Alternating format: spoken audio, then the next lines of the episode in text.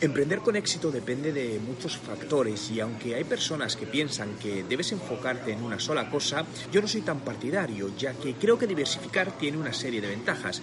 Por un lado, no haces depender toda tu apuesta de una sola carta y además uno de tus objetivos como emprendedor debe ser generar distintas líneas de ingresos independientes unas de otras, ya que como sabes, la vida de un emprendedor al final es una montaña rusa, ¿no?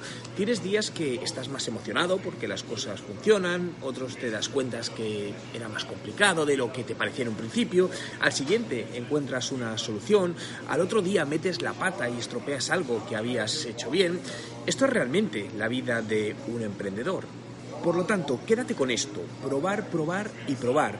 Minimiza los riesgos y aumentarás tu éxito, diversificando a la vez que das el 100% a cada proyecto. No pienses que emprender es fácil porque no lo es, pero si realmente quieres hacerlo y lo das todo por ello, te dará una de las mejores recompensas que he experimentado en mi vida.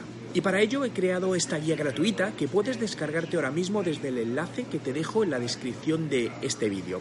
Quiero conocer tu opinión. ¿Cuál crees que es la clave o claves de un emprendedor de éxito? Déjame tu opinión en los comentarios y no olvides descargarte esta guía gratuita.